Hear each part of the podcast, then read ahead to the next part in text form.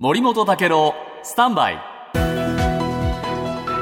長官読み比べです、会計検査院が防災を目指して国が実施した国土強靭化の緊急対策で目的と異なる事業に3200事業672億円が使われていたとこう発表しました。どんなケースがあったのか、毎日新聞です。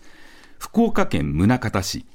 あの緊急輸送道路、この時に電柱があると邪魔だということで、電柱をなくそうという、こういった対策にお金を使ったそうですが、緊急輸送道路ではない道で、世界遺産の宗像大社に隣接していたところ、これを工事した。これは景観の向上が目的だったということなんですね。つまり、緊急輸送道路以外の電柱化をな、電柱をなくそうといった事業には、合計28件、国の支出額は27億9000万円ほどあったと。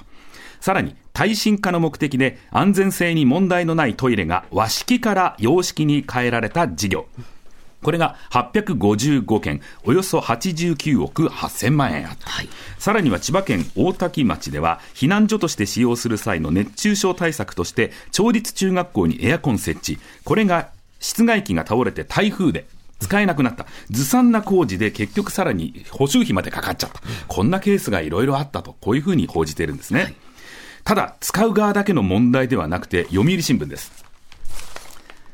この事業の調整を担っていた内閣官房国土強靭化推進室、国の支出額を各省庁から報告させていなかった。さらには国土交通省、法務省、文部科学省、厚生労働省、農林水産省、この5つの省庁で、それぞれが支出額を把握していなかったということなんですね。つまり、使う側はここぞとばかりに使いました。さらに使わせた側もノーチェックだったと。こういうことなんですね。これ国の緊急対策いろいろこれからもあると思うんですが、使う側にも使わせた側にも厳しい目を向けないといけないですね。